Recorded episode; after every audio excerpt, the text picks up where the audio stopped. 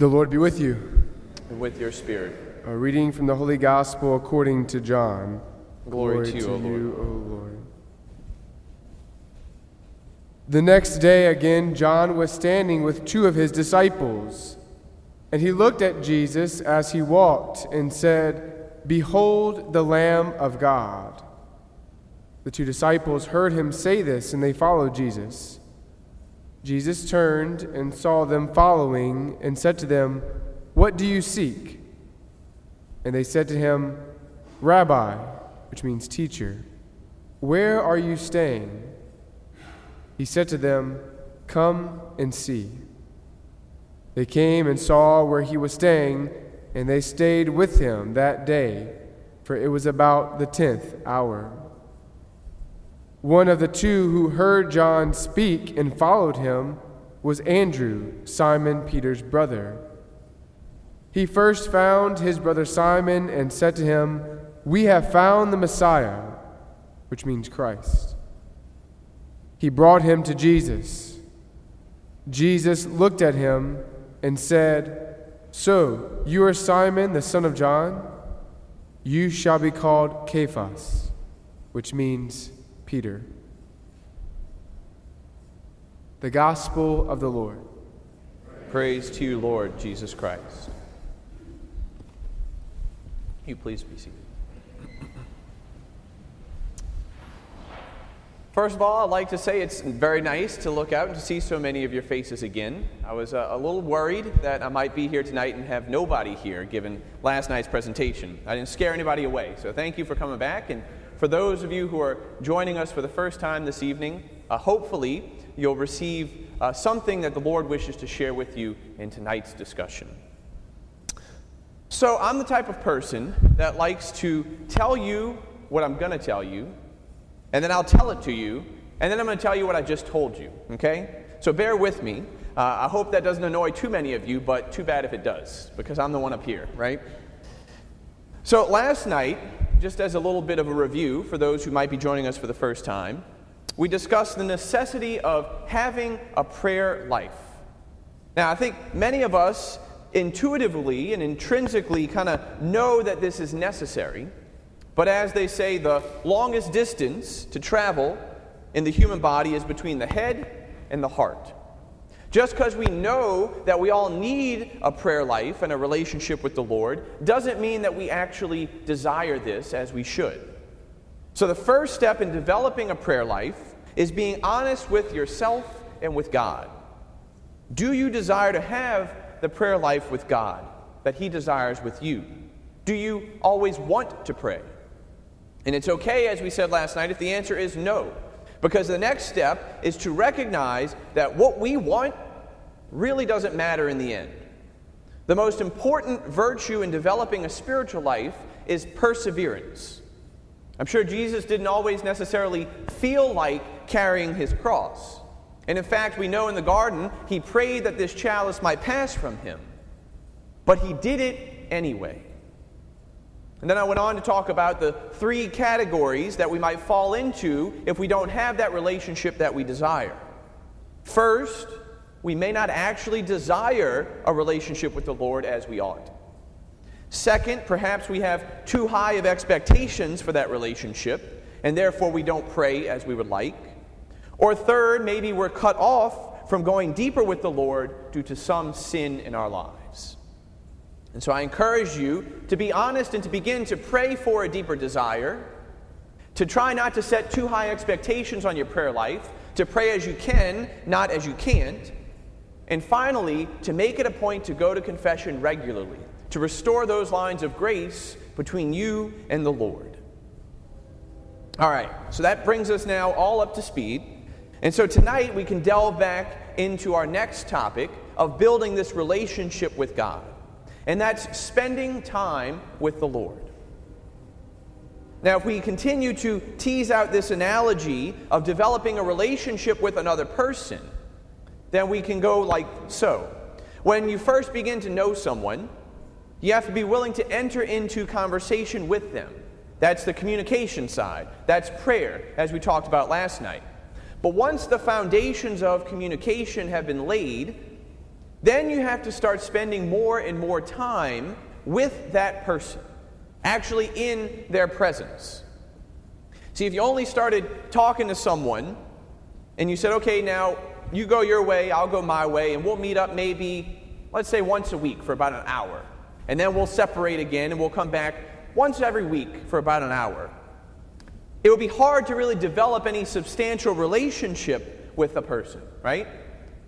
Generally speaking, you probably begin when you're developing a relationship with a girlfriend or a boyfriend, you begin by spending several hours together a week. And then the more you begin falling in love with this person, the more you desire to spend more and more time in their presence. To the point where, for family and friends, when they're looking for you, it's no wonder where you are, because you're probably with your boyfriend or your girlfriend. Well, if you were with me last night, you know where I'm going with this. When we decide to seek an intentional relationship with the Lord, then we have to spend time with Him, regular time in His presence. In our gospel today, the disciples of John, when they heard Jesus was the Messiah, began to follow Him. And what does our Lord say? He says, What do you want? They said, Lord, where are you staying? He says, Come and see. And then what do they do? They go and they stay the day with him. When we realize that we actually desire and want this relationship with Christ that He wants with us, then the next step is to spend time in His presence, as His disciples did. But what exactly does this spending time in His presence look like?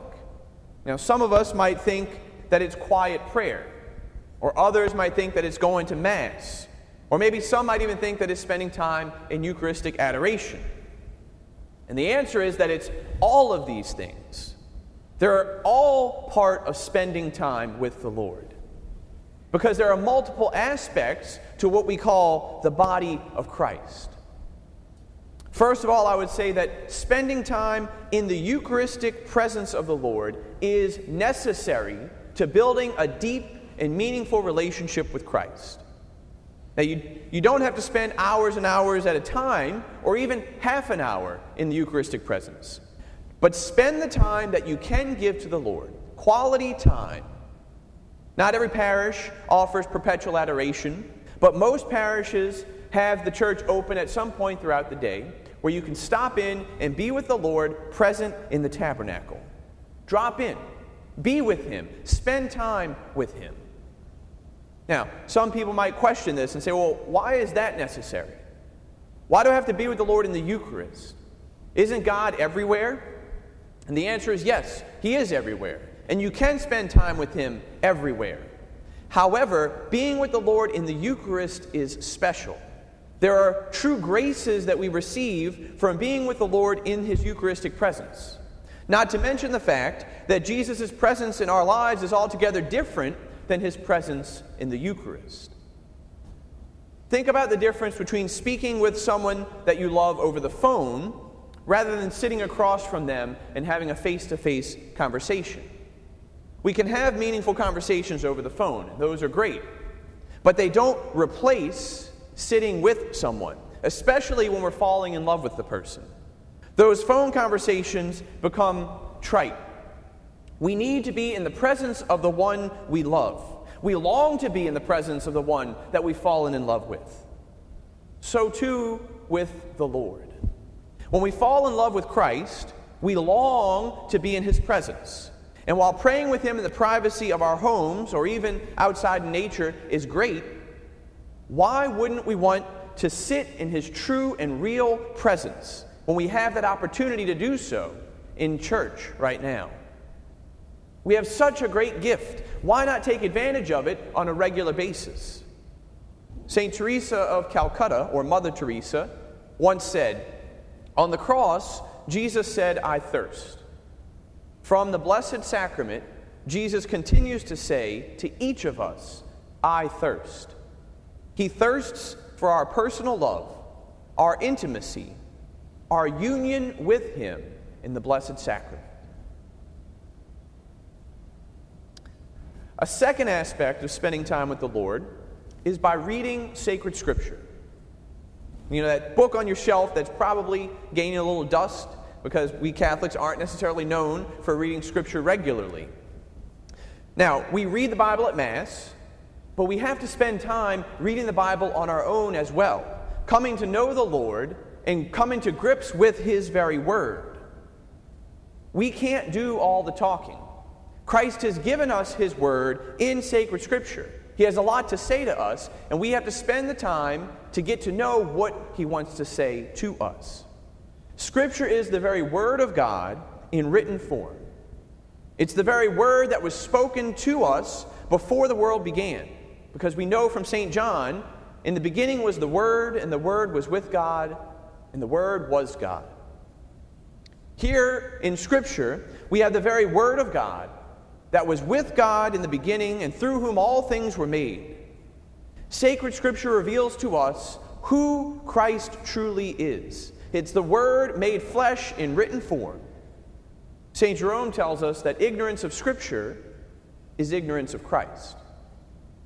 By putting in the time to read sacred Scripture, we're taking the time to get to know the Lord and to spend our days with Him, walking in His footsteps, sitting at His feet, learning from Him. And hopefully, the more that we read and the more time we spend with the Lord, the more that our hearts will burn with a desire to be with Him. Now, at first, it's probably going to be difficult and slow going to actually come to desire to read Scripture. And at times, we might realize that our lives are not always living in accord with the words that we read. But if we're truly seeking a relationship with Christ, then we won't shy away from this. And over time, we might actually begin to change the way that we live in order to reflect what we read in the scriptures, in order to become the men and women of virtue that God is calling us to be. So Jesus is present to us in the Eucharist, He's present to us in sacred scripture, and finally, He's also present to us in His body, the church.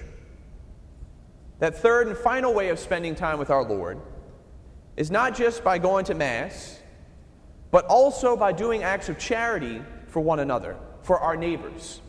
We're told by St. Paul that we're all members of the body of Christ. And just as any body has different parts, so too the body of Christ. We all make up the one body. Thus, when we minister to the members of the body, we're ministering to the whole body of Christ his mystical body, the church. So, a third way that we can spend time with the Lord is by working with the poor and the underprivileged in our communities and in the world. Now, not everybody has the time or the means to go on mission trips, to leave everything and to go off on a faraway journey. But that's not always necessary. Even if it's something as simple as taking the time to listen to someone who needs us to listen to them. That's ministering to the body of Christ. We might not always think of this as an act of ministering to those in need, but it's a great ministry. Think about how many times in our Gospels our Lord encounters another person and he actually takes the time to listen and to speak with them. Jesus never saw a person that he just passed by, but he always looked them in the eyes and dared to ask the question, How can I help you? We live in a world that promotes self centeredness. And oftentimes, we ourselves are overwhelmed by our own troubles and our own busyness. We don't have the time to sit and to just be with someone else. We have to get home. We have work to do. We have to cook. We have to do laundry. We have to get ready for tomorrow's job. But there are so many people out there in our world who just need someone to take notice of them and to treat them as important, as loved. Jesus tells us, Whatever you do for the least of my brothers and sisters, you do for me. Are we willing to ignore Christ in the person next to us? This way of spending time with the Lord is probably the most difficult for people, I would say. Most people can get behind praying before the Eucharist or taking time to read Scripture, but Father, don't ask me to engage with another person. I don't have time. Well, until we can begin to see each and every person as loved by God, then we'll never develop the relationship that God wants to have with us. Once again, I draw your attention to St. Teresa of Calcutta, Mother Teresa. She began by working with the poorest of the poor in India. She treated these people who were dying with dignity and respect as fellow human beings loved and cherished by God. Now, she didn't work any major miracles in her life, but she's a saint nonetheless because she loved. And her love for others changed the world. Now, think about it. What do you do when you're falling in love with someone, and at first maybe you don't particularly like the person's family or his, his or her friends? Eventually, if you truly love this person, you got to get over it. You realize that you can't just ignore their family or friends or avoid the in laws all the time. Eventually, it becomes a hurdle in the relationship, right? So, too, if we love God, we have to love the people that God loves. If we want to fall in love with Christ, we have to begin to love His body, each and every person that we encounter, here, at home, and in the world. If we want to spend time with Him, with all of Him, then we have to be willing to spend time with the lonely, with the outcasts, with the downtrodden. We have to show love to everyone, which includes those people that we might not necessarily like. And we all have those people, right? When was the last time that we gave a few dollars to someone in need, maybe on the street corner? Now, maybe you're like me and you think to yourself, well, I'm not going to give them money because they're probably going to use it for some nefarious means which is okay. But then the question is do you use the money that you would have given to give to some other charity? Or maybe do we just use it as an excuse to not give money at all? When was the last time that we took the time to listen to someone else's problems? Not just our husbands or wives, but someone maybe we don't necessarily care to speak to because they tend to go on and on and on, and we don't have time for that. Perhaps we could take the time this week to offer a consoling shoulder or a compassionate ear to someone. When was the last time we considered working in a soup kitchen or helping with some other charitable organization? We don't have to spend our lives working for the poor like Mother Teresa did, but we could all probably take one Saturday or Sunday morning and spend a little time with the less fortunate on occasion. When have we shown a little love to those members of the body of Christ who are so neglected and so in need of love and compassion. Communication and personal prayer are key to a relationship with Christ. We've shown that. But we can't simply rely on an interior communication to foster that deep relationship that we desire. In order to develop a lasting relationship with another person, we have to be willing to spend time in the presence of that person, day in and day out. We have to be comfortable in the presence of the one we love if we wish to have a deep and meaningful relationship. This means we have to engage time before the body of Christ in the Eucharist, in adoration at Mass, or just in an empty church before the tabernacle. We also have to become familiar with Christ contained in Scripture. And we have to be willing to spend time with his mystical body, the church, in each and every person that we meet. When we come to spend time with the body of Christ in all its forms, then and only then will we begin to fall more deeply in love with Him. And this leads me finally to our last step in falling in love and developing this relationship with Christ that we all desire. Otherwise, we wouldn't be here tonight. In our gospel from St. John, after Andrew encountered the Lord, and then he spent the day with him, he spent time with him. What was that third step? He went to his brother Peter and he said, We found the Messiah. Come and see. Love, true love, cannot be contained. True love must be shared with others. When a couple falls in love, Think about it. They're probably some of the most annoying people you've ever been around, right?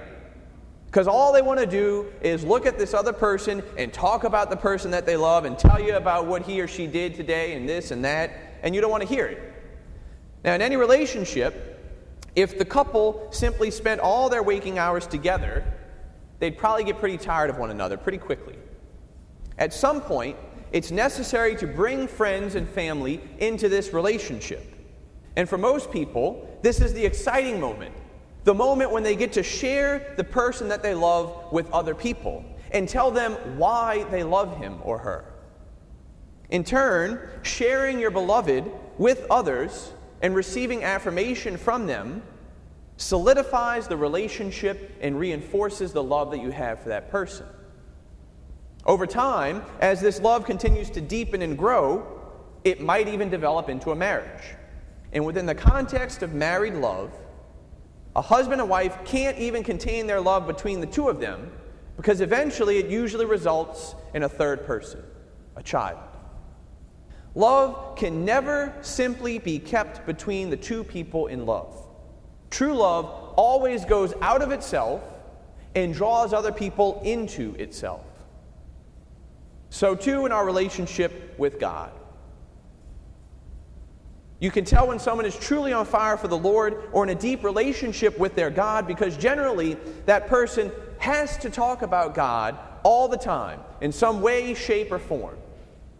Not in any annoying way, but in a very genuine way. It's as if they just can't help but talk about God. It just comes out in their regular conversation.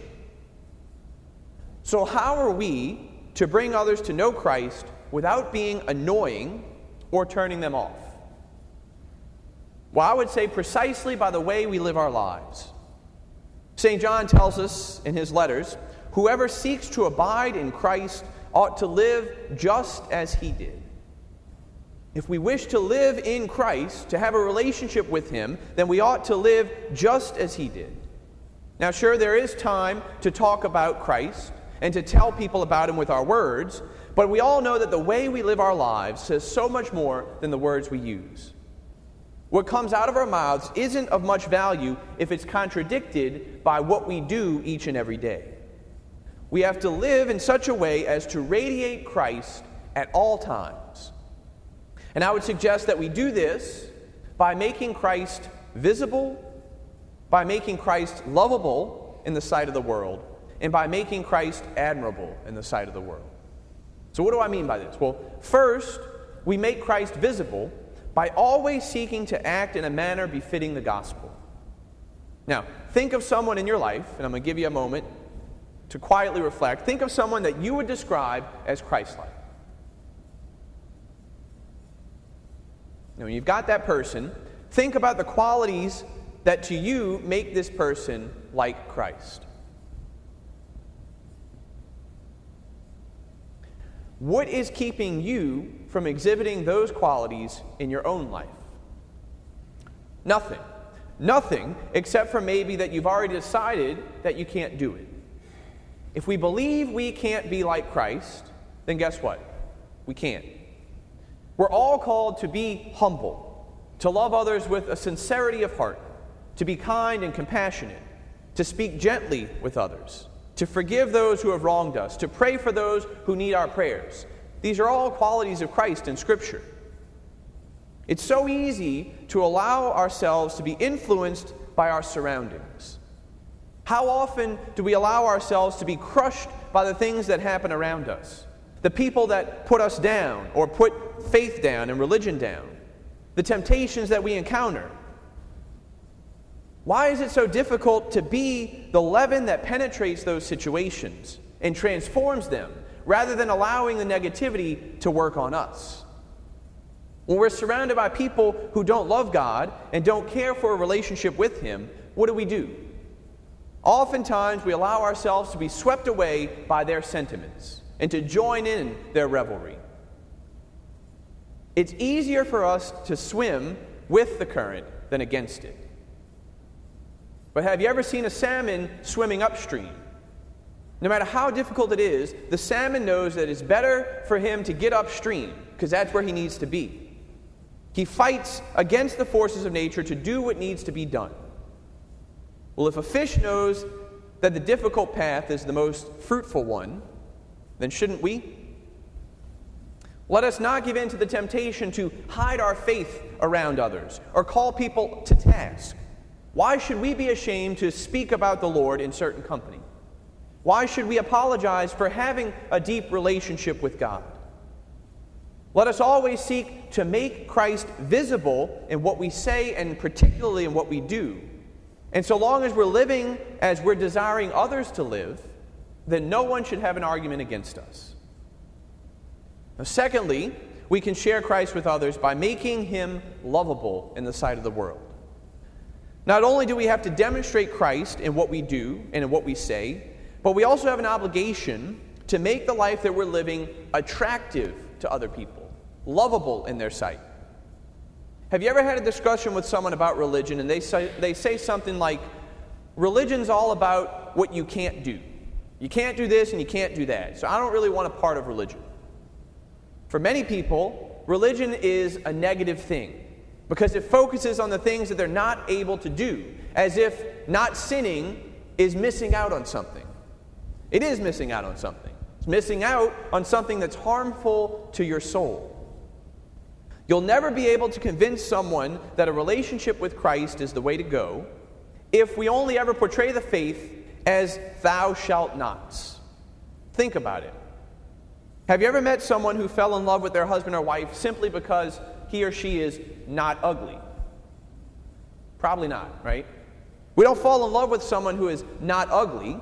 We fall in love with someone who's beautiful to us, someone who attracts us. So, too, when we only focus on what we can't do in religion and in discussing our faith with other people, then we won't get anywhere. What about the things that we can do? What about the beauty of a relationship with Christ? What about the blessings of living a life free from sin? What about the joy that comes from knowing God, truly knowing Him? That's what it means to make Christ lovable to the world. Speak to others about how much joy and how much happiness you experience from your relationship with the person of Jesus. That's what's going to bring others to want to know more about the Lord. And don't be afraid to smile on occasion. Just look happy. That attracts people to this life as well. Be joyful in everything you do and everything you say, and people will respond to that. And finally, in order to bring others to Christ and bring Christ to others, we have to make the truth admirable. Words are great, but as we've already said, actions speak louder than words. And people tend to follow those who are above average in life, specifically those who we would deem to be heroic. Oftentimes, I think about people in the military. Military leaders who have been successful have generally been so because they've demonstrated some heroic characteristics. And their soldiers want to emulate that and want to follow them into battle. They'd follow them even to death at times. John the Baptist had many disciples who lived a life of heroic virtue and followed after him because he lived his life admirably. He was a light shining in the darkness, as Scripture tells us. If we want people to come to know Christ, then we also have to be willing to live this heroic life of virtue, day in and day out. And it's not an easy task. It's easy to be mediocre or decent. It takes a little effort to be above average slightly. But to be heroic takes a lot of discipline, a lot of self control, more than most people are willing to put forth. But why is that? There's a lot of people in our world who will put forth the discipline and the effort to be better athletes or to be better musicians. But when it comes to living a life of heroic virtue, I don't know. I don't know if I can put forth that effort and that discipline. Our defense mechanisms kick in, and usually we fall back to our old sinful ways because they're more comfortable. But every disciple must aim at being an outstanding disciple, not just an okay or mediocre disciple. Every disciple must strive to reproduce in himself or herself the very qualities of Christ outstanding detachment, outstanding boldness, outstanding spirit of sacrifice, outstanding charity towards others. Each of these makes the life of being a disciple of Christ admirable in the world. When people look at us, what do they see? Do they see men and women of humility and self sacrifice? Or do they see men and women of selfishness and pride? Do they see men and women of mercy and forgiveness and gentleness? Or do they see men and women of unforgiveness and vulgar language and anger? Do they see men and women of chastity and love, or do they see men and women of lustful desires and crude jokes? When people look at us, do they see us, you and me, or do they see Christ Himself? Because when we're making Christ visible by our words and actions, lovable in the joy that we radiate to others, and admirable in sacrificing and living a life of service each and every day, then we're making Christ present in our very lives to all those we encounter and drawing them into that relationship that we desire to have with Christ. Now, my brothers and sisters, we've covered a lot, particularly tonight, because I had a lot to cover. But I'm going to let you know a secret. Everything that I've shared with you tonight is really not that difficult, and I probably could have given it to you in about three minutes. So I've wasted your time. But here's the secret all I've done is shared with you what it means to be in a relationship with a person. That's what living the Christian life is about. It's not rocket science, it's not difficult. We all know what it's like to fall in love with someone. Fall in love with the person of Christ. Communicate with him, pray with him, get to know him in the Eucharist, get to know him in the scriptures, get to know him in the people sitting next to you and then draw other people into this very relationship. And I guarantee you that your relationship with the Lord will only continue to deepen and blossom with each and every moment of the day. I pray for you that this Holy Week might be an opportunity to fall deeply in love with your Christ. Thirst for Him, because I guarantee you, He already thirsts for you.